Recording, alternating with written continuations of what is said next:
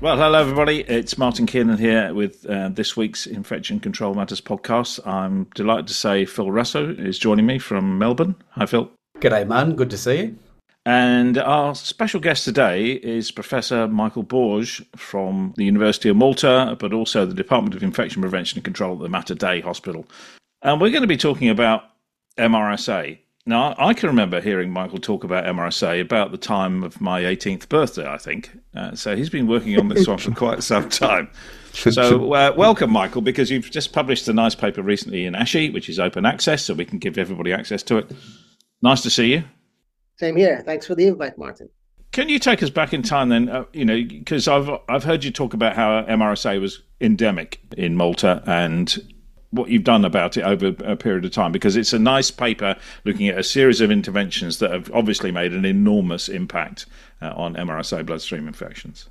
Yeah, so basically, in a nutshell, as you said, I am currently uh, the head of infection prevention here at Mater Dei.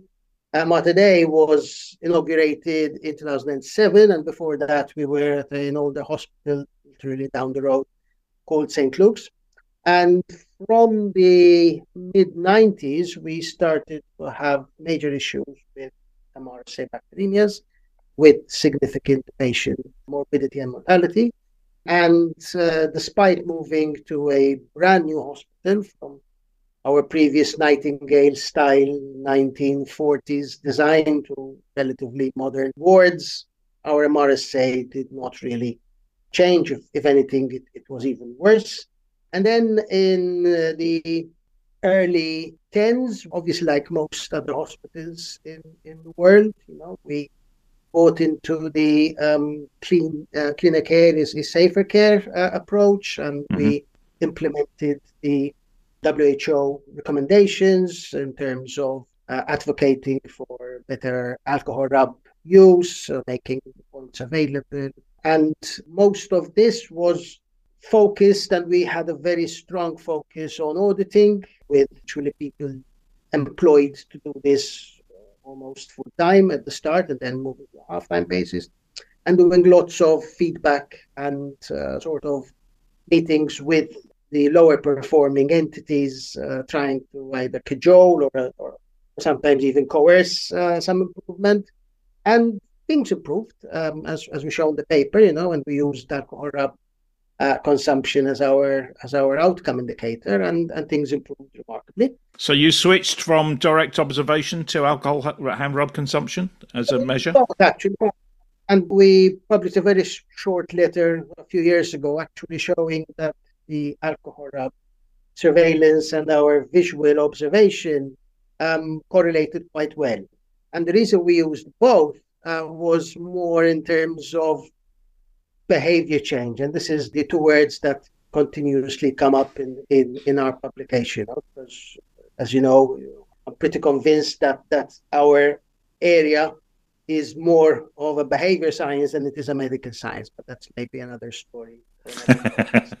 so, uh, yeah, so we still used a lot of visual observations. And the reason is what we found was when we went with alcohol rub um, uh, data, it was very difficult to, to actually get this I wouldn't say accepted, but even understood, you know. And uh, you'd used to get some very interesting replies. Well, how do you know that our alcohol rub is best than the others?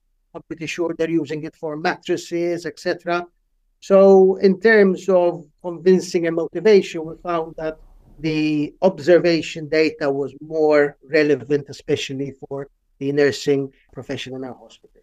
So we used both and therefore used the, the two data sets to collaborate each other. So we had uh, areas where we had very high or up and then observation wise it didn't really match, then we looked into that and see what happens, what's happening. And in fact, yes, there was some that when you'd find some very interesting uses for alcohol hand uh, which were be wasteful and, and costly. So there was that that element there. Yeah, can, can I just ask what sort of feedback? What sort of feedback were you providing to those to those staff with that consumption use and, and the um and the compliance with hand hygiene? Yeah, so basically what we do, as I said, Phil, I mean most of our feedback relates to the observation and um, uh, audits. Uh, we do give them the alcohol rub once a year, but they're not really interested in it, uh, but they are very much interested in, in the observations. Right. Uh, because they see a much more clinical relevance to them than, than maybe the alcohol rub. Sure. so basically, at the end of the ward visit, the the person who does the observation, as I said, you know, we actually employ uh, someone specifically for this, and she's very well trained, and obviously because she does so many, she's she's quite reliable in, in, in her interpretation. Uh, so at the end of the visit, she does an informal um, uh, feedback to the charge nurse, the nurse in charge of the ward or whoever is there at the moment. Um, and then uh, six monthly, we send them a two pager, no more than that, because they were very clear, you know, don't give us um, uh, dissertations, please, you know, so we just. Not not too much to read. Um, uh, drafts. And if I must be honest, and Martin knows this because um, I had a very interesting program on in IPS years ago, we primarily focus on the first moment. Um, and one of the reasons for that was that, you know, when we were starting to do focus groups with them, we still push the five moments, obviously, we still include it in our education. But what we found was that if we look at the first moment, most of the other moments follow it. You know, so uh, when we had a, a campaign, when, when we shifted our campaign, primarily focused on the first moment, then the other moments from the visual observations followed it or followed the trends quite quite well.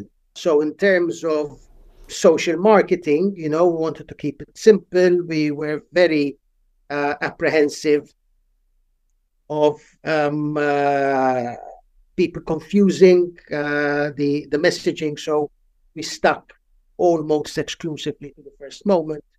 And uh, again, we've seen that that this correlates very well then with, with other moments, including.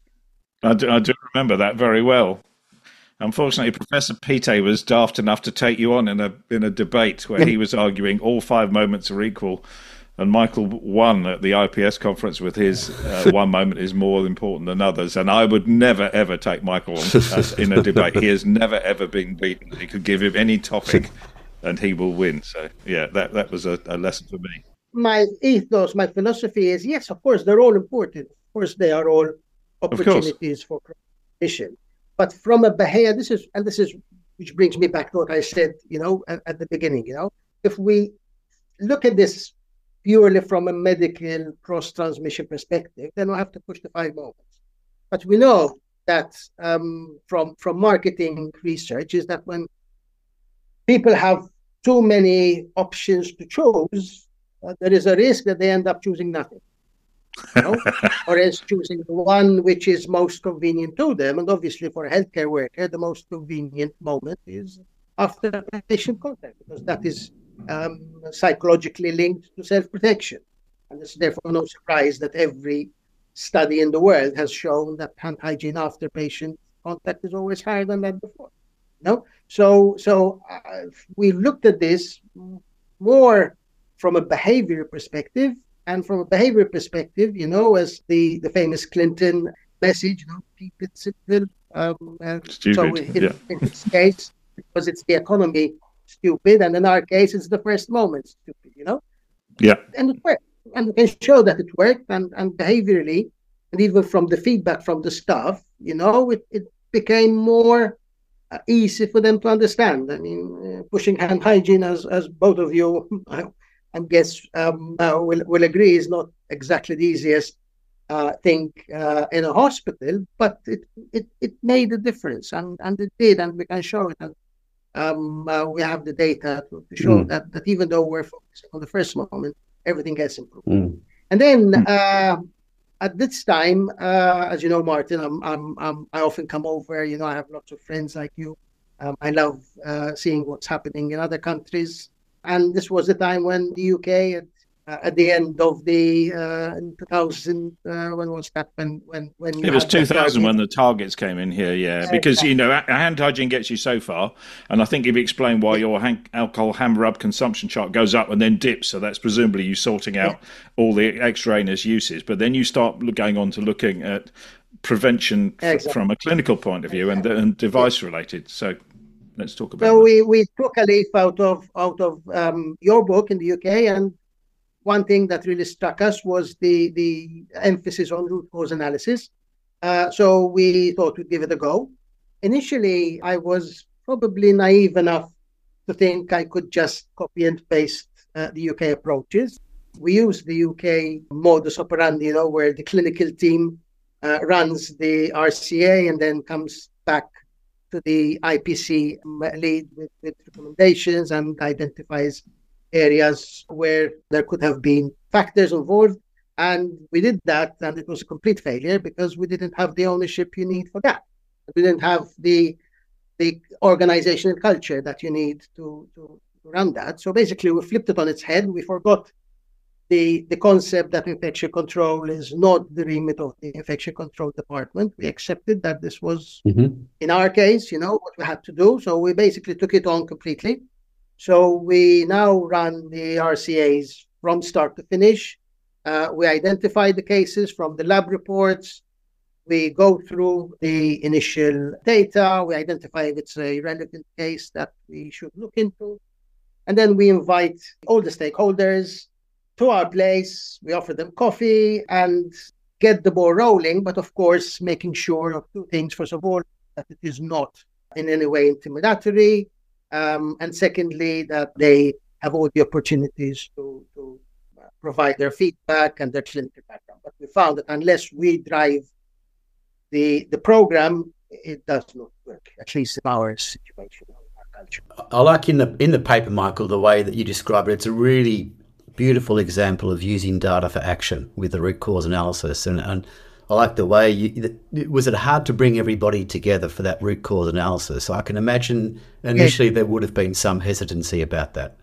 Definitely, definitely. You know, so um, uh, two reasons. First of all, there was um, uh, organizational memory of some, let's say, some attempts into very, I wouldn't say remote past, but more than a decade before there had been an attempt by some departments to start morbidity and mortality meetings. And unfortunately, at that time, and here we're talking about the 1980s, so that's mm. as much as the memory persisted. Mm.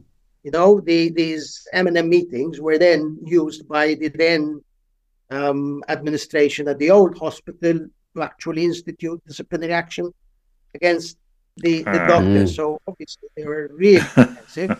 um, and we addressed that primarily by getting our then CEO, you know, the, the different CEO, to actually make a clear declaration writing that all RCA findings will not be requested by the management other than the action points that were needed.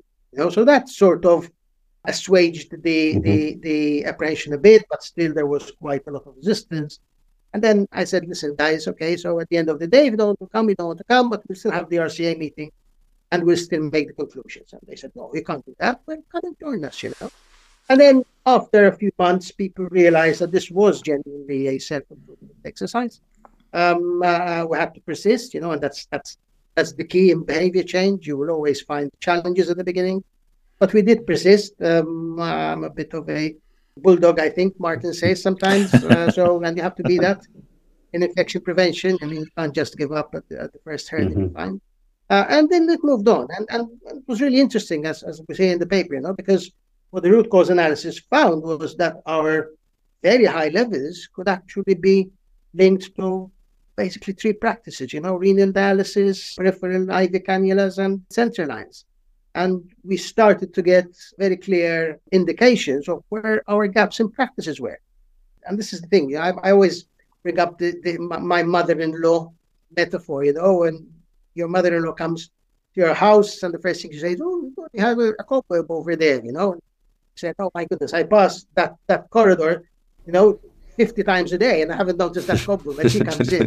this is what the use of RCA was, you know. I mean, we, we were there, we were doing uh, IPC rounds, etc., but we're missing most of these. You know, they were literally in our faces. So having the RCAs really um, focused our attention of where the areas are.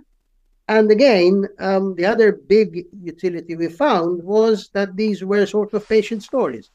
So whereas in the past there were areas which we had identified, well, for example, such as dressings, but the feedback was, well, yes, okay, we'll put it as part of the budget, and then we'll see. And uh, uh, but these are very expensive, you know, so uh, they're much more expensive than what we have at the moment, and we have the budget for them.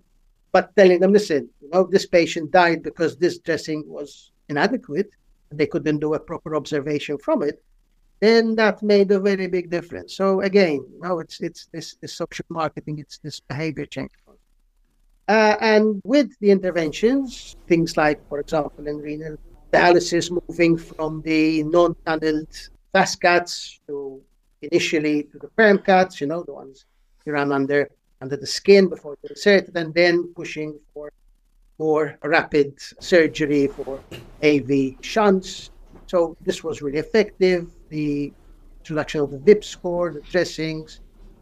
Most importantly, focusing on the just in case cannulas, you know, those mm-hmm. that are inserted in in A and D oh, and then yeah. have their no use whatsoever. Just in case. You know? Yeah. And in the center lines, and in the center lines, we, we use the IHI bundle, but as I say in the paper, with significant modifications. Mm. So, for example, we did not apply the Johns Hopkins ethos of having the nurse supervising the doctor because in our culture that's not done. And the nurses were very clear from the start, you know, don't even think about asking us to stop an insertion. That's not my remit. I'm a nurse, that's a doctor. If you want, take it up with the doctor. So yeah, we had to find sort of compromises. So okay, that doesn't work. Can we find something different? Well, I can tell you, listen, I'm really not too happy uh, assisting that doctor in, in the insertion, and I'm not willing to sign off the insertion chart uh, with him because I'm not all that happy in the way that he or she has filled it in. So using these, then we could identify which maybe intensivists needed a bit more discussion uh, about their, their insertion technique. And again, this was done from the, the head of anesthesia, who is also in our case the head of ICU. So it's looking at, at, at what others have done. Yeah. That's the way I feel. You know? So, so it, you always learn. Mm. So this is why I love other hospitals seeing what things are being done and of course from, from meetings. But you always have to adapt. Just on that point, Michael, I did that raised my interest when I saw that the nurses weren't prepared to supervise the medical staff with their with their insertions. So, what did you replace that observation with? You had a, a checklist, was it, that they filled out? So, as, as uh, we're well aware, you know, in the, the IHI ethos is that the checklist has to be filled in completely, and if you don't do everything, then a yeah. wrong insertion. And then the checklist is is supervised by by the nurse who stops uh, the insertion if if the checklist is not followed. Uh, we tried to do that. We had, I think, about four or five focus groups with the ICU nurses um, as part of the implementation strategy because thankfully it was something that we had got a good budget from a, an EU project that we were involved in, so this was our contribution. So again, we use the checklist more of a an aid memoir. You know, it's it's more of a uh, a, a a guideline stroke SOP.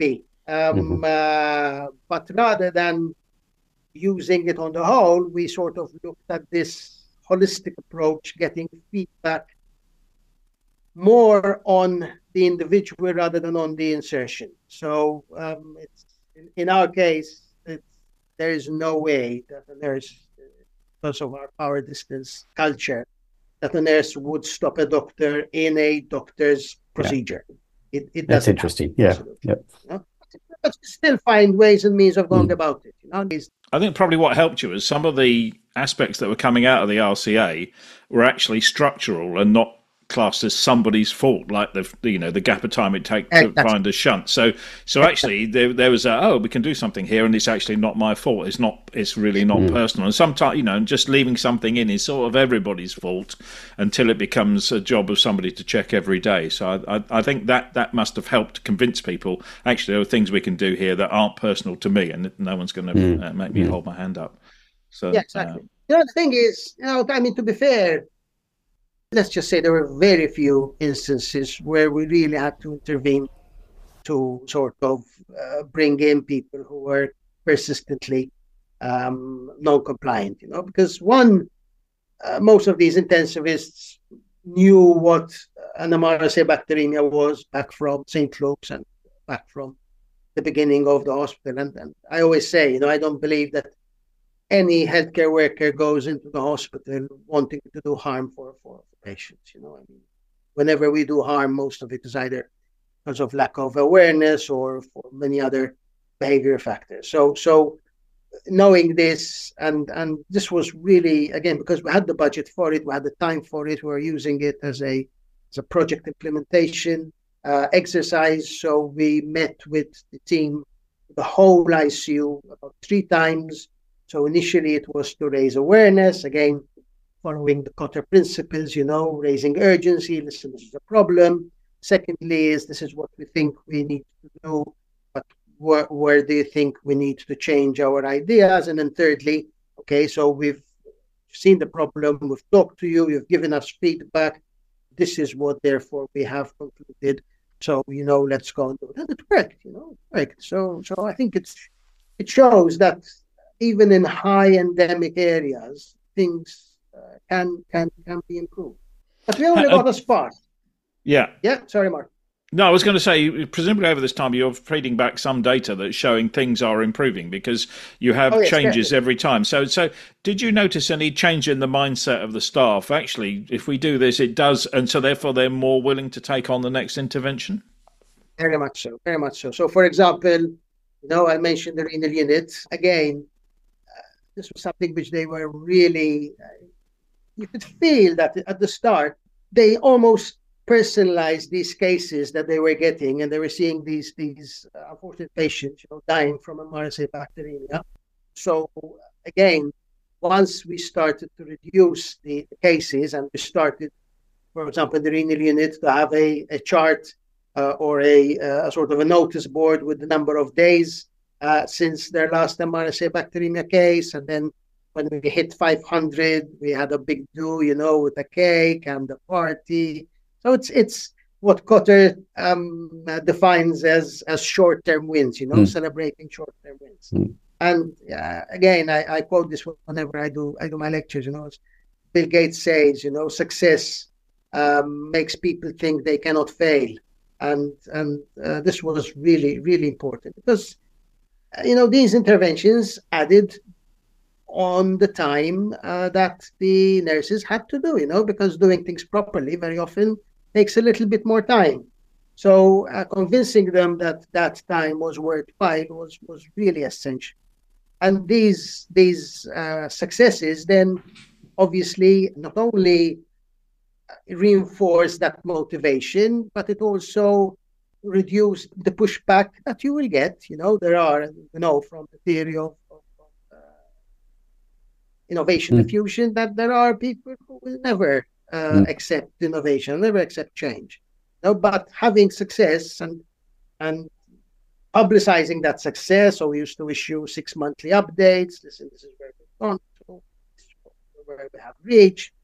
Would would then sort of uh, make those those active resistors less active. Mm. You know? uh, so that's the second phase. Uh, but we only got to a certain stage, you know, because as you know, behavior, it's it's never possible to get 100% compliance. So we did improve, but we only reached a certain level. And then uh, we said, listen, I think the issue here is that we are we, we have so much MRSA coming into hospital. And I had a student uh, who had done a, a, a study, and at that time, about 30% of patients coming into Mater Dei were MRSA carriers. Mm. So with that level of carriers, we said, listen, we have too much, too much background level of colonization.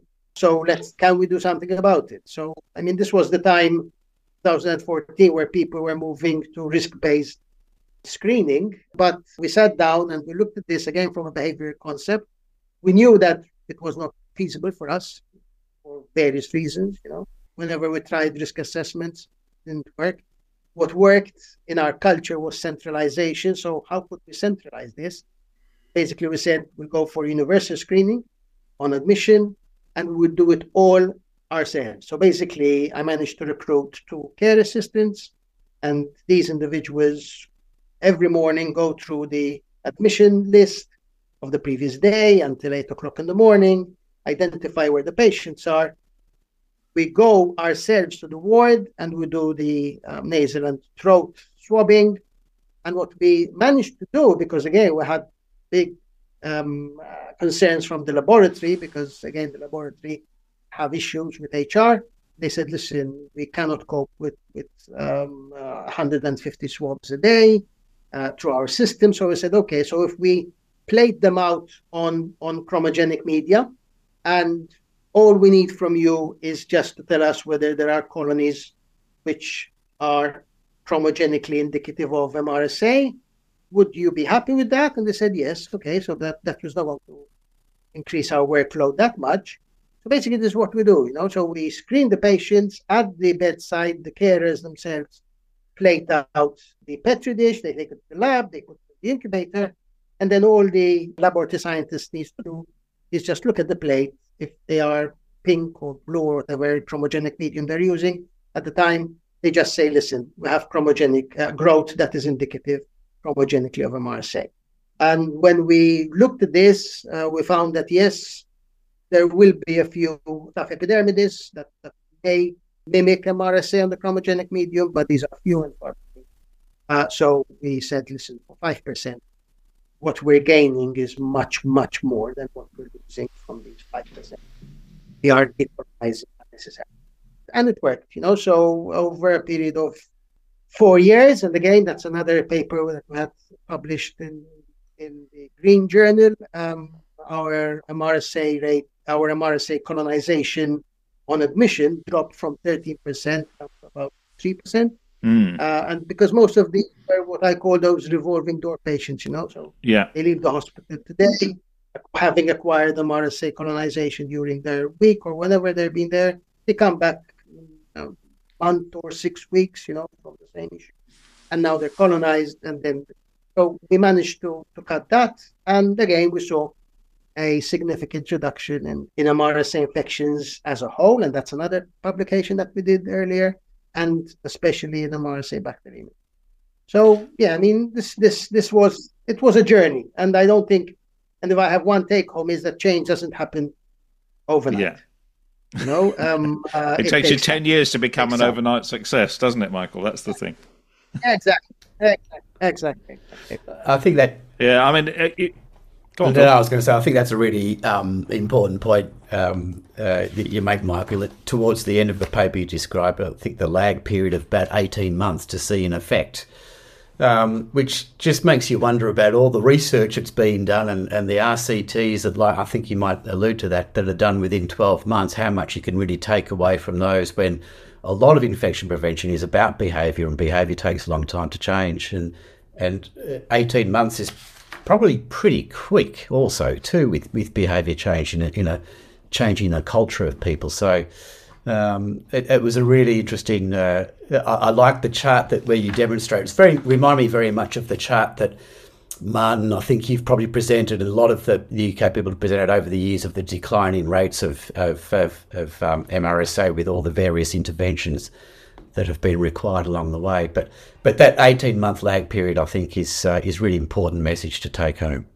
Yeah, I mean, I normally use John Otter's chart, but I, I, I make to come on your point, which is a good one about the you know research is only done over a year when people are doing research, they're probably more likely to do the intervention reliably because they know they're taking part in a research study often. Whereas here we're talking about a change in practice, which maybe they're not that convinced about anyway, and they don't, you know, it's not for a particular reason. So is that why sometimes research studies work very well, but then as soon as you stop the research, people don't drift back to their normal practice or that, that you know, their research period's over. We've got our paper, somebody's got his PhD, and the unit haven't been convinced they, they were never actually really involved. They were just involved in a change in practice for a period, and they haven't really got, got anything embedded. Mm. Whereas this is more is us together, isn't it, Michael? This is our this is our data, our hospital, and that's why you're seeing a more likely uh, uptake of the interventions. Exactly. No, I mean, uh, I'm always apprehensive of papers that show dramatic improvements uh, in a very short period of time. Um, uh, it's it's it's like I always again I, I, I love metaphors as you know. So it's like in weight loss. You know, when people lose weight very rapidly from a very intense program, it's fine and that probably can be maintained for six months, 12 months, 18 months, but then you will get fatigue. You know? So so I think what what our experience from this intervention was that slow and steady is much better than quick mm. and drastic. Uh, so we understood that uh, in our culture, you know, this has been there, the, these practices have been ingrained, ingrained there for years. There is no way that you can change ingrained behavior that has persisted for decades in a year. You know, and and uh, you can you can coerce and you can push and you can get people's you know enthusiasm for a short period of time, but once you then move on, then then um, things revert to mean. And to be honest, we saw that in real time, you know, you, from the COVID, because obviously, like most other centers, you know, once COVID hit, practically all IPC was COVID, COVID, COVID, and we saw. So we had to stop our MRSA screening, for example. Um, so that's another maybe uh, follow up that, that we'll do for this uh, for two years because the the lab uh, was so much taken up by COVID testing, and we, we saw that we started to get cases starting to increase again. So now we've gone back to where we were, and, and paradoxically, no, again with COVID, um, and we've talked about this, Martin. You know what we've seen was that our hand hygiene actually um, deteriorated, ironically. Uh, and one of the reasons, which I'm, I'm pretty well convinced, is because we made so much emphasis on gloves. Yeah. Uh, at the beginning of COVID, oh, gloves, gloves, gloves, gloves, gloves, that now the, the, the issue is we have to wean them off gloves. They, they, they, hmm. all they think about are gloves. So previously we had managed to reduce um, glove uh, misuse or glove unnecessary use, um, uh, and it's, it's back up. Right, and again, I speak to, to, to people at, at, meetings, and it's uh, it's a pretty um, uh, common experience, you know. So again, it's all about behavior. Uh, just finally, Michael, I wanted to. I'll oh, go on. No, no, I was going to say. I think the, the, the other thing I really like about what you've described in the paper, Michael, is it's almost like a co-design um, intervention that you've that you've been successful with here because you've engaged with the healthcare workers and helped and asked them and worked with them to come up with the interventions. And I think that's a really important point in infection prevention as well, because your point about you know. Um, you can't just pick up a study's interventions and apply it into your own workplace because there's going to be differences and it might not always work. And that's a really important point out of this paper is that uh, some beautiful studies around, but it doesn't necessarily mean it's going to work in your in your environment. We always say that that um, uh, infection prevention is often cost neutral or cost beneficial. And it may be the case, you know, economically, but more often than not, what we ask from our colleagues will increase their workload, will increase their time. So it was all about trying to see how we can minimize that as, possible, as much as possible. So, for example, making sure that the alcohol is there at the bedside rather than having to get them, uh, making sure that uh, the screening is done centrally, you know, so it, it, didn't add any load on the ward and we minimize the load on the lab from this very customized protocol, you know. So I think it's something that, and, and whenever we did ask something from the ward, again, the key was that we had managed to sort of instill a level of urgency. Mm. And, and this is what Kotter always says, and I and, and something that I always believe in. You know, unless you manage to instill urgency and appreciation of the need to change, then you can do a hundred change initiatives, and it's very unlikely they're going to succeed. You know, so, but the urgency was really useful. Yeah, I think it's interesting when we think oh, this is going to add time to people's work. Now, sometimes it really does because we're asking them to do a new task. Sometimes we're actually asking them to do what they should have been trained to do in the first place. So, therefore, because they've shortcutted, mm-hmm. it's going to be seen as this is going to add time rather than actually, if you'd have done what you're supposed to be doing all along, it wouldn't add any time at all. And now, now, finally, Michael, I just want to mention that many of the interventions, like the um, increase in hand hygiene and all of the device-related interventions, will be applicable to other organisms, whereas the screening won't be because that's specific for MRSA. So, did you see any impact on sensitive Staph aureus infections, bloodstream infections during this period oh, as yes, well? Definitely. So, so again, we showed this in the in the paper very briefly. So, as as you know, Martin, um, we use change point analysis. So basically, I mean, I had a friend of mine who's a very nice statistician, good statistician, and uh, he, they can nowadays, you know, look at the trends and identify where in the trends there were significant drops um, in in incidence. So, in terms of MRSA, all three um, all three interventions actually show highly significant change point um, dips. But in the case of MSSA, the hand hygiene um, did not make a difference. Yeah. The screening obviously did not make a difference, but the line interventions did. And again, this mm. makes sense, you know, because yeah, most of the patients in the ward, you know, are colonized by MSSA, 30%, if not more. So screening won't work. Hand hygiene, well, yes, but they're already colonized coming in, so it's it's it's difficult there in terms of submission. But if you're you're practicing lines properly, then the route of um, transmission, uh, the portal of entry, is going to be addressed. And this is what we teach our uh, undergraduates. You know, if you break one chain in the portal of entry, and in the sorry in the chain of infection, in this case the portal of entry, then you should eliminate the infection, and our data uh, supports that. Well, that's been fascinating. I mean, we could talk forever. I think.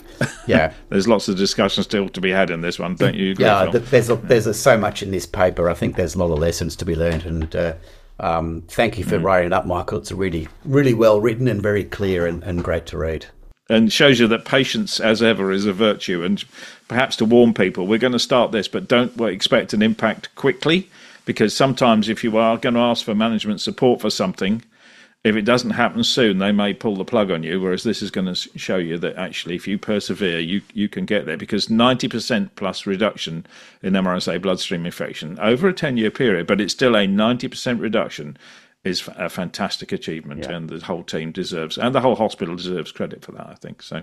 Thanks very much for joining us, Michael, to talk about this, and I hope people will enjoy reading the paper. Thanks, thanks, Michael. Great. Thanks, Michael. And thanks, Phil, for joining Thank us. Thank you. Cheers. Uh, Okay, everybody, we'll see you again on another edition of Infection Control Matters. Thanks for joining us.